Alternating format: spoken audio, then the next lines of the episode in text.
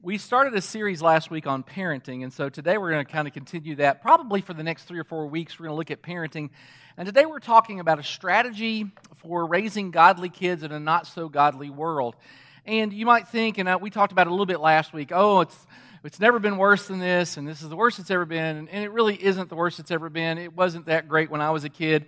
The difference between when I was a kid and today is that we did really stupid things. We just didn't have phones that would video it. And so today you have phones that video all the insanity, and, and that's part of the difference. But we did dumb things too. And I grew up with the Brady Bunch and, and Mike and what is Carol? Mike and Carol, uh, they polyester parented and everything worked out. And um, uh, little quiz for, let, uh, let, me get my, let me get my pointer. That's Carol. She's got the flippy hair back there. On a guy, that's called a mullet. Do you know what that's called on a girl? A shag. That's right. That's right. Good for you. It has nothing to do with the Bible. Okay, all right. So, um, we're talking about parenting as a process today, and we're going to really look at this. These parents, their names are Amram and Jochebed, and they're not famous really to us, but they had three kids, and you may have heard of them. Uh, one's name was Aaron, one's name was Miriam, and one's name was Moses. And so these parents, Amram and Jochebed, have two or three, they have three kids that make the Bible and are pretty prominent, and they did a pretty good job of raising their kids. And so we're going to kind of look at what did they do, and what can we do, and what can we learn from um, what they did. And our verse, sort of our launching verse every week, is this Proverbs 22 text. I like the way the message puts it because it says, Point your kids in the right direction, and when they're old, they won't be lost. And we talked about it last week. Let's talk about it just for a second today. We do our best as parents to raise our kids to love God. And then our, our, our kids have free choice, they have a free will. And so we do our best and we release them and they, they choose. And so there's no guarantees of how our kids are going to turn out, but there is an obligation on our part to do our best to make sure that we do what this says, that we point our kids in the right direction. So when you go home today, you're going to go outside and you're going to get in your car and you're going to get on Wade Hampton. You have to. There's really no other way to get out of here. And you're going to point your car in a direction, but I doubt seriously if you're going to point it and not have to repoint it. Because I'm going to point it to the right, and then when I get down to uh, Reid School Road, I'm going to have to turn to the right, and then I'm going to have to go around some curves. You point, and then you continue to point, and that's sort of the point of this text that not only do you point your kids in the right direction, you continuously point your kids in the right direction. I brought an illustration because I think this might make some sense to you guys. Um, none of, no man's going to know what this is. This is a clothes hamper. We just drop our clothes on the floor, but uh, this is this is where you uh, uh, uh, that's where you're supposed to put your clothes. And what I've noticed about this, it sits in our closet, and sometimes I'll go in there and it's this full, and sometimes it's really full, and sometimes it's empty. And now does anybody feel guilty for putting the first, anybody else? Because I feel guilty for putting the first thing in. I really feel bad about it. And so I'll just hide it until uh, something else is in there, and then I'll throw something in there. Okay. The one thing about laundry is this, and I, I don't know a lot about laundry. Um, I've done laundry in college, uh, so uh, uh, I, I, don't know much about it. But what I have discovered is this um, you can do laundry today and by Thursday, you have to do laundry again. It like never stops. It's like the blob. You remember that movie? It just never quit. Parenting is a process, and you never stop. And just like the clothes hamper, it's just it just just something to do. It seems all the time. Oh, so we're going to look at these parents, and we're going to see what to do, how to parent. Now, we think our world today, and there's a lot of information out there, we think our world today is kind of messed up a little bit. Uh, maybe America we think is a little kind of wacky and, and things aren't going the way we think they ought to go sometimes. Amram and Jochebed lived in a time where they were Jewish and they lived in a foreign country. They lived in Egypt. Uh, they had gone there on their own, the, the Jews had, but while they were there, they had become enslaved. And so you're talking about slave parents in a culture that's not their own. The Pharaoh was in charge of all things, and he made edicts and he made law, and there was no, no voting. What Pharaoh said was, was the gospel. That's how it worked. And Pharaoh got in his mind that he didn't want the Hebrew boys, the little Jewish boys, to live. And so his order was that Hebrew baby boys were taken to the Nile and thrown into the river and the crocodiles uh, for the crocodiles to eat. Now, we have tough things going on in our society, but that's really, really tough. And that's the environment that Amram and Jochebed find themselves as parents. And so we think, wow, it's tough today to be a parent. Yeah, it is tough today to be a parent. And Amram and Jochebed, it was tough to be a parent then too. So let's talk about their strategy. What do they do to raise godly kids in a not so godly world? Well, the first thing is you have to be unified as parents. Really important, by the way, super important. Moses' parents hid him for three months, it says in Hebrews, and after he was born, um, because they saw he was no ordinary child. And you're probably going to go, well, duh, who wouldn't decide to not throw their children into the Nile? Well, understand something. This is the only recorded incident of this that ever worked. So maybe everybody else had the idea, but nobody else did it, or if they did it, they, did, they weren't successful at it. If you, as a parent, decided not to obey the law, then when they found your child, which they were going to find your child, because here's the thing about kids, little babies, they have a tendency to cry, and folks find out. And if Moses had been found out, not only would Moses have been thrown into the Nile, but so would his parents, orphaning, at least orphaning the other two kids. If not, those two kids would have been executed as well. This was risky, and they decided together that this was what they were going to do. Parenting has to be united. This becomes quite difficult uh, in divorce situations or in step family situations, but it's tough in every situation. And so, what you have to do here's what little, kids are brilliant. They have a little thing, they have a little mechanism in their minds. It's called divide and conquer. Divide and conquer. And so uh, they'll. Uh, my girls used to come to me and they would say, uh, "Can I do? Can I do this? Can I do this, Daddy? Sarah's doing it." Like, I don't know, Sarah. I don't care. But uh, so uh, my, my question to my kids was always, well, what, is your, what has your mom said? Because I wanted them to know we were unified. Now, occasionally, it doesn't happen very often, but occasionally Miriam and I would, would disagree on something. We never, never disagreed in front of the kids. We would go someplace, and then Miriam would explain why she was right and I was wrong, and that worked out for us. And, uh, and it's like, okay, now I get it, I get it, I get it. But it makes some sense to decide, hey, we're going to decide, you know, bedtime. Bedtime is going to be this time. And, and so this is the time, and you set that. And, and for us, it was like they can start wearing makeup. Our girls can start wearing makeup at this age, and they get their ear, ears pierced at this age. And, and we're not going to let them go spend the night with somebody unless we know them really, really well, because we're just not going to do that. And they can date at this age. I would suggest over my dead body years old. That was, that was really always my idea. Uh, just but you have to be united as parents. This is how we're going to raise our kids. So you got to be united. Amram and Jochebed were united. The second thing is you have to be perceptive about your child's potential. The problem is it's really difficult to be objective, especially when you put like your longing in there. Because you might want something for them that they really aren't kind of bent that direction. That's not the way they were they were designed. Look what it says about Jochebed. She became pregnant, had a son, and she saw, they saw that there was something special about him. And, and again, you're going to go, well, every parent says that about every child. Uh, child. And I know my mom did. Uh, again, I weighed 10 pounds and 11 ounces. The thing that was special was it was like uh, delivering a, a, baby water buffalo. Uh, so I, I get uh, that that was tough, but you have to be perceptive about your child's interests. How are they wired? What are they going to be good at? Um, are they athletic or are they artistic or are they mechanical? And, and so I need to observe uh, what they are. There's a cool verse. Let me, let me go back to this. Uh, in, in Psalm 127, it says, Children born to a young man are like a sharp arrow, like sharp arrows in a warrior's hand. It's a, it's a really cool picture because an arrow will go where you shoot it. It won't go anyplace else. You have to point it, you have to aim it. And part of the obligation as a parent is to make sure we study our children so that we know where to point them.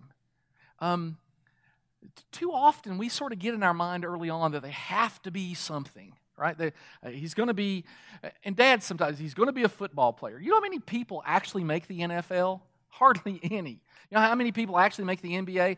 I lived in, in Muskegon, and it was, it's, there's sort of hockey people up there. Anybody hockey people down here? No, because it's stupid. Uh, anyway, um, there were kind of hockey people up there. And, um, and we had this one kid in our church who got like got to the B league of the hockey. I mean, he's really, really good, and he still never made it to the NFL or uh, NHL. It, it's difficult. We, we sort of have these dreams. Uh, you know, my daughter's going to win America's Got Talent. Well, no, she's not, because my kid is. I mean, it's kind of how it works. So we, we sort of are competitive about this. But what if that's not what our children, what God has designed them to be?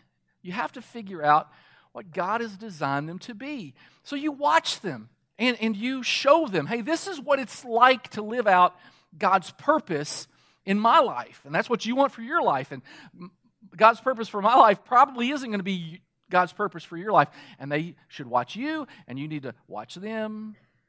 And I, I, love this little picture, this little story. A girl went to school, and she said she wanted to be like her mom when she grew up. So the mother decided to write a letter to her teacher Dear Mrs. Jones, I want to clarify that I am not now, nor have I ever been an exotic dancer. Look at the picture. I work at Home Depot, and I told my daughter how hectic it was last winter before the blizzard hit. I told her that we sold every single shovel we had, and then I found one more in the back room. And several people were fighting over who would get it. Her picture doesn't show me dancing around a pole, it's supposed to depict me selling the last shovel we had at Home Depot. Yes.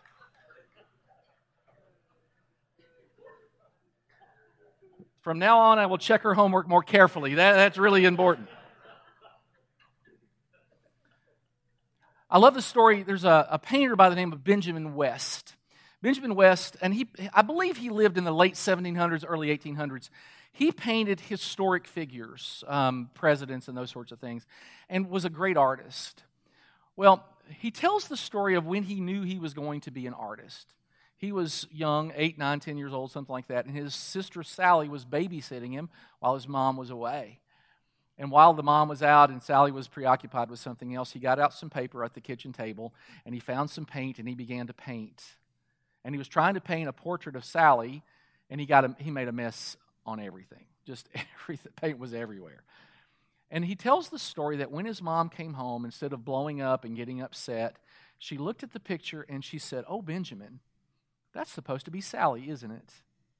And then he says this. And then she kissed me on my forehead, and that kiss made me a painter. She affirmed what she saw in her son. And so another way to translate this, the Amplified Version says, train up a child in the way he should go, in keeping with his or her individual gifting or bent. And so we decide, oh, hey, um, our kid should be go to college. Well, maybe your kid doesn't need to be in college. You know what we really need in the world today? We need some honest people doing honest work in all fields. We need an honest mechanic every now and then. You know, what do you do when, when your car breaks? My girls my older girls still call me when they have things that go wrong with their cars. They don't live here. I've got one that lives in Muskegon, Michigan. I've got one that lives in Mason, Ohio, and I've got one that lives in Knoxville. And they still call me when something goes wrong with their car. And I got a call yesterday from my oldest daughter. She had hit a raccoon and it had knocked the grill out of her car. And, and, and I don't know to, where to tell her to go. I don't know people in Mason, Ohio. I don't know. My daughter Mallory, she called me last week. Mallory, Mallory called and she said, Daddy, my car is making a noise. I'm going to drive and hold my phone out the window, and I want you to tell me if you can figure out what it is.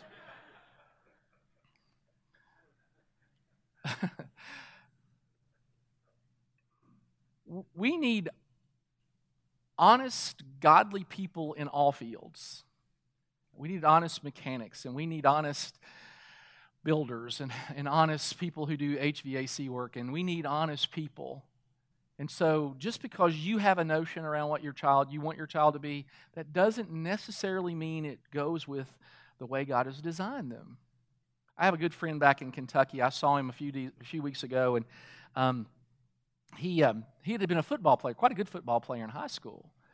And I said, Man, how's your, is your son into football? And he said, No, he's, he's really not into to sports too much. He likes to golf, and he likes, which golf is obviously not a sport. Uh, he likes to golf, he likes to fish, he likes to hunt. And he said, That's cool with me because I like that he's outside. And, and I liked the dad's a- attitude because it was, you know, he's not following particularly in my footsteps, but he's making his own path.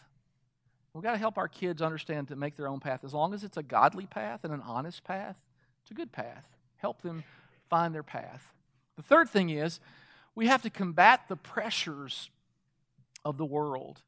Our kids are constantly bombarded 24 hours a day, seven days a week, messages about what's right and wrong and what people are telling them is right and wrong and they get it at school and they get it on the internet and they get it at you know wherever they go they, they get messages all the time and we have this we have a responsibility as parents to tell them the truth, to give them a godly perspective, to tell them this is the way the Lord sees things. We have a responsibility to do that. I, I, I think this next text sort of serves as a metaphor. When, when uh, Jochebed could no longer hide um, Moses, she got a papyrus basket for him and coated it with tar and pitch so it wouldn't sink. And then she placed the child in it and put it along the reeds among, uh, along the bank of the Nile. She devised a plan.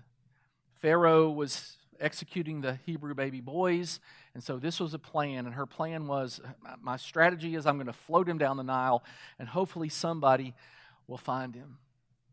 And, and we have to have a plan because this is what I know about the world. First Peter says, Be alert, be on the watch. Your enemy, the devil, ro- roams around like a roaring lion looking for someone to devour. I like to watch those nature shows like National Geographic Channel, that kind of thing.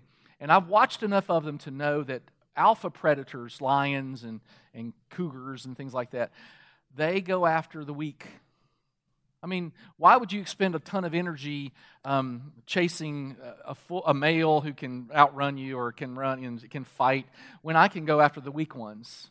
they just choose the weak. They pick off the weak ones. They pick off the ones at the back. They pick off the elderly. They, they pick off the babies.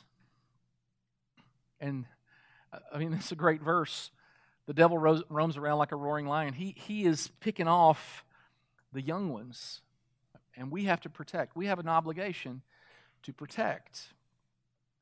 A fourth thing, a fourth part of this strategy is we have to take teachable moments. Look at this verse, these verses from Deuteronomy, Old Testament. Love the Lord your God with all your heart, with all your soul, with all your strength. These words that I am giving you today, God is giving them to his people, are to be in your heart. Repeat them to your children. Talk about them when you sit in your house and when you walk along the road, when you lie down, and when you get up. One of the things that we've always done at our home is we don't allow phones at the table. And even when our girls come home today and they're 26 and 24 and 22, they know not to bring their phones because we're going to have a conversation. And this is the time where we're going to talk. Because the Bible tells us that we are to sit together and talk together and share life together and talk about things. And so when we're looking at things, and at least my 13 year old is in the room, and when we see something that comes on television or when something we experience something in life, we talk to her about it. Listen, this is this is what you're hearing, but this is what God says, and it's not always the same. We have that responsibility, and it is a great responsibility to lay a foundation for our kids that they will know the difference between right and wrong, what God would have them do, and everything else. We have this really, really daunting responsibility. In fact, parenting isn't for the weak, and it is a process, and it takes time. And just like the laundry, it keeps just keep doing it. You have to just keep doing it. So, if we take this responsibility seriously, what do we do? How do we do it? Well, the first thing I would say is you have to have a spiritual walk yourself. You can't hand off what you don't have.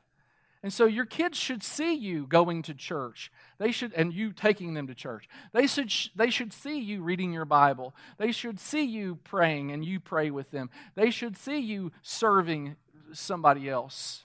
One of the greatest things about my dad, and I love my dad. My dad's been dead quite a while now, 19 years I think. I love my dad. He was a hero to me. Um, my dad was, my dad grew up real poor. I mean, real poor. My mama grew up real poor. My daddy quit school.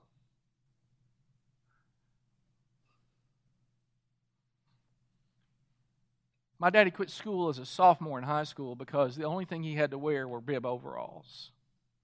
People made fun of him.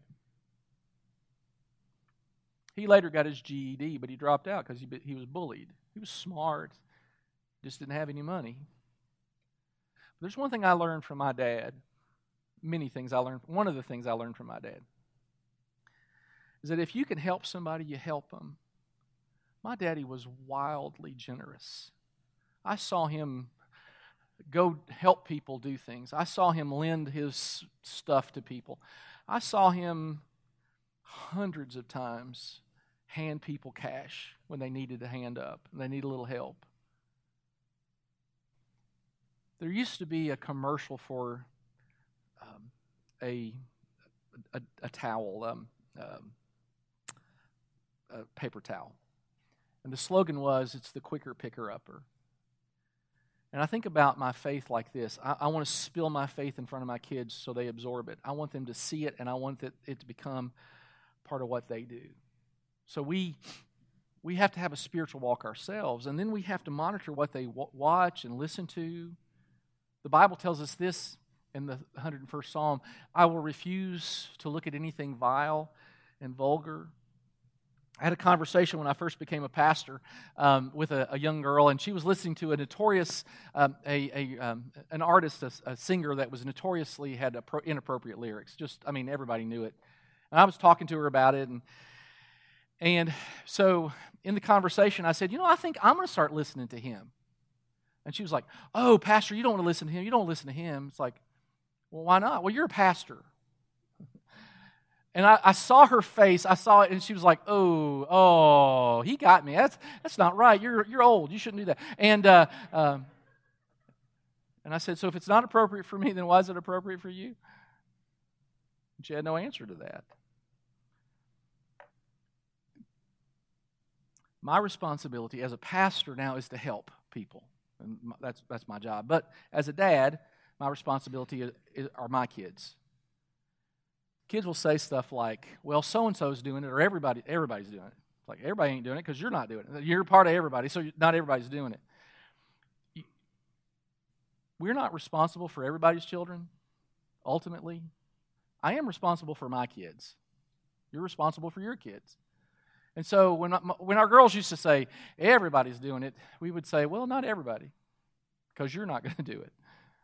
And it's okay to say no to them. Just because somebody else is doing it doesn't mean that you get to do it. My girls knew what they could watch and couldn't watch, they, they kind of knew that. And so I, I remember phone calls from my girls, and they would be at somebody's house and they would say, Daddy, they're about to watch this, and I don't think you want us to watch that. And I said, No, I really don't. And they would say, Well, can you come get us? Can you come get me? Yeah, we can come get you because we're going to monitor and we're going to supervise who they can hang out with. And my dad quoted this verse to me at least 7,000 times growing up. Do not be misled. Bad company corrupts good character. And our girls have always known, and Elise knows, that if you ever get to a place that you're uncomfortable, you call us, no matter the hour. 2 o'clock, 3 o'clock, 4 o'clock in the morning, none of it matters to us. Our phone will be on, it will be by uh, our bed, and you call us and we will come get you. We, we will be the bad guy. I'll bang on the door till you come to the door, and, I, and I'll take it all on me. But you've got to get out of jail free card because if you're ever uncomfortable, we will come get you. Because we've got to guard our children. There's this dad in Kentucky. He was trying to teach his son the, the, uh, the perils of drinking. And so he, he sat his boy down on the kitchen table and he had a glass of water and a glass of whiskey. That's how I know it's a Kentucky dad. And um, he had two worms and he dropped one worm in the water and one worm in the whiskey. And it didn't take long before the worm in the whiskey died and the worm in the water uh, thrived and succeeded and lived. And so the daddy looked at his son and said, Son, what does this teach you? And the boy said, Well, daddy, it seems to me if you drink whiskey, you don't get worms. And so it wasn't exactly. wasn't exactly the message he's trying to send. Sometimes it works and sometimes it doesn't, but we have to supervise who they hang out with Also, we've got to fill your children, your child, with God's word early on.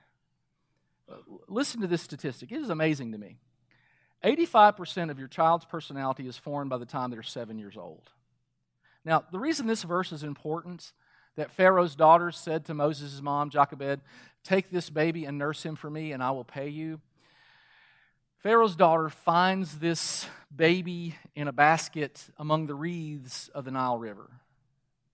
And so she chooses to adopt this child. This child is going to be mine. It's going to be Pharaoh's grandson. But she needed somebody to nurse this child. And so Jochebed took her own child to, to her own home to, to nurse this baby. Now, that usually doesn't take a ton of time. However, many scholars believe that uh, Moses may have stayed in the home uh, long past he was time he was weaned, maybe until he was seven years old. Some say up to twelve. And so Jochebed and Amram had these early years to tell their son about the God of Israel, about the God of, of Abraham, Isaac, and Jacob, of, of the God of, of all things, the God of creation, uh, the way things really are. And they had this, these early years to, to, to pour in to Moses, and we've got to do that too. We've got to pour into our children the idea that, that God is real and that God is the creator, that He loves us and that He cares about us and we've got to take the advantage, take advantage of the time God gives us early on, especially. And if we have to put down our phones or turn off the television, then that is what we should do. Last week we talked about this one. We make our home marriage centered and not child centered. Super important to your kids to know that they're not the center of your universe. Children are a blessed, blessed gift from God. But the home is husband and wife. And just to be real honest with you, statistics say that parents on average spend a little about 200 it says i've got the number $223610 raising a kid. $223000 for a kid that when they turn 14 will not want to be seen with you in public. Think about it. There's got to be more than just child-centered parenting. You, you have to show them look uh, I love your mom. That this is our home. We love you, uh, but, but we are the center of the home, marriage centric. You have to accept your responsibility. One of the most disheartening trends is when people want their children to be their, their friends, their little children to be their friends. I understand that happens when you get older, but not so much when they're young. You need to guide. The Bible tells us it's clear children, obey your parents in the Lord. This is right. It says to parents, bring them up in the training and instruction of the Lord. You have a responsibility to lead. Don't abdicate your responsibility. We all have people in authority over us. It's good to learn that there are people in authority over us. It's just good to learn. We have bosses in authority over us, or we have police officers in authority over us, or, you know, wherever you, uh, if you're at school, you have a principal or a teacher. There are folks that have authority over us, and we need to understand that. It's good to teach that. At the proper time, you release your children. Now, I want you to think about this. Let me, let me show you a verse. Moses' sister stood at a distance to see what would happen to him. So, uh, Jochebed makes this basket, uh, lines it with tar and pitch, puts it in the Nile. Then his sister, Moses' sister, asks Pharaoh's daughter, once she finds this this little boat with a little baby in it. Shall I go get one of the Hebrew women to nurse the baby for you? Many people, many scholars believe that when uh, her name was Miriam, the sister's name, by the way, was Miriam. Many scholars believe that Miriam was probably 8 to 12 years old when she was given this assignment. Her assignment was go and make sure your brother doesn't get eaten by a crocodile. That's basically her assignment. How many of you give that assignment, would give that assignment to an 8 year old, or a 10 year old, or a 12 year old? We have to give our children these, these big assignments. It's part of releasing them. You can do this. You can, you can live on your own. You can be your own person. James Dobson did a survey of 2,000 adults, uh, married people, and asked them, What's one of the biggest problems that you have in your marriage? And 44% said, My par- Our parents won't let go. They want to continue to tell us how to live our lives. Yet Jesus said, For this reason, a man will leave his father and mother and be united to his wife, and therefore, what God has joined together, let no man separate. When I first became a pastor, my first church was in Burgin, Kentucky, which was about eight miles from my mom and dad. After a while, my mom and dad migrated to our church. By the way, it is great to get to preach to your parents because they preach to you. And so uh, uh, I love that part of it. I loved it. And so for a couple years, they were they were part of my church, and we had kids while we were there. And so uh, Amaris was seven, and Mallory was five, and Janelle was three. And God called us to move to New Mexico. That's a long way from Kentucky. It's exactly 1,252 miles, according to my dad, because he told me, You've moved these babies 1,252 miles away. My mom told me a couple years ago, I really had never known this that when we told them we were moving,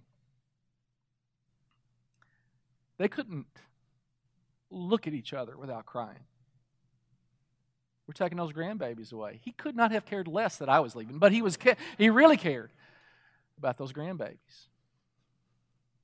But you know what my parents never did? They never did this. They never made me feel guilty for following God's lead in my life. I mean, they could have. Uh, one time I called and I said, Daddy, I don't think we're going to get to come home for Christmas. And he could have easily said, Well, that's okay. I just hope we're around next Christmas. I mean, you can say that kind of stuff. You can guilt people into things. But he didn't. I, I, I respect them so much for how they treated us, Miriam and me and my family. They let us be a family, they let us be our family. They knew what to do for us, they knew how to release us. We have to learn to pray for our kids. The Bible tells us that the earnest prayer of a righteous person has great power. A couple things I think you should pray for. Pray that you have wisdom to raise them, and pray that they learn to love God more than they love you. The one thing I want for all of my daughters is for them to love God more than they love me or their mother. I want them to learn to love God deeply. And lastly, you continue to love them no matter what. The Bible tells us that above all, love each other deeply because love covers a multitude of sins. I suspect Moses' parents were disappointed in him at times. At 40, Moses let his anger get the best of him and he killed someone. He immediately had to go into hiding and he ran to another country.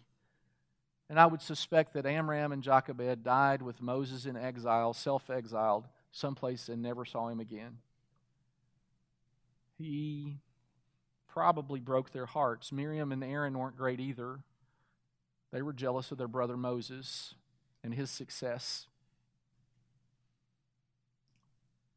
Amram and Jochebed were great parents who had really powerful kids, but they weren't perfect. And you can be a great parent and you can have really great kids, but they won't be perfect. I know this in my life. I've had prodigal seasons where I've walked away from God, and, and, and walking away from God, I sort of thumb my nose at the faith of my parents. I've done that. I know what that feels like. You probably do too. You may have been on the receiving end of that, or you may be the prodigal. Here's what I never doubted about my mom and my dad I never doubted that they loved me. And when I walked away from their faith, they loved me, and when I came back, they welcomed me back. And you, as a parent, you love your children whether they walk away from your faith or not. And it's a lot easier when they're repentant because you can welcome them back in. If they're not repentant, then you love from a distance, but you continue to love.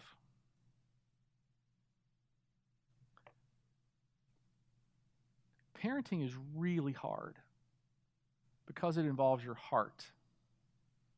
It's very difficult because it takes, it is a process and it, it feels like it's never going to end. And you want to know what? It never ends. My 86 year old mother is still giving me advice on things. This last week, she said, It's none of my business, but it's like, oh my gosh, okay.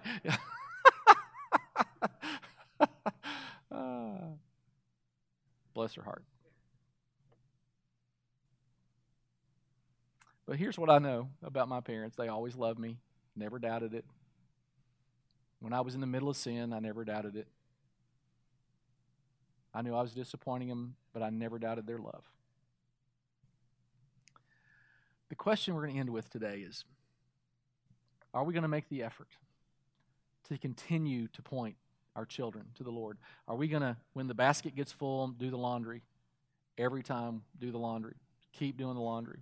Are we going to keep pointing them toward Jesus? Because that's our responsibility and our calling as godly parents. Keep pointing them to Jesus. Let's pray. Father, we thank you for the privilege of being a parent. We ask, Lord, that you would guide us in that process and help us to be great parents. Help us to be more than that, godly parents.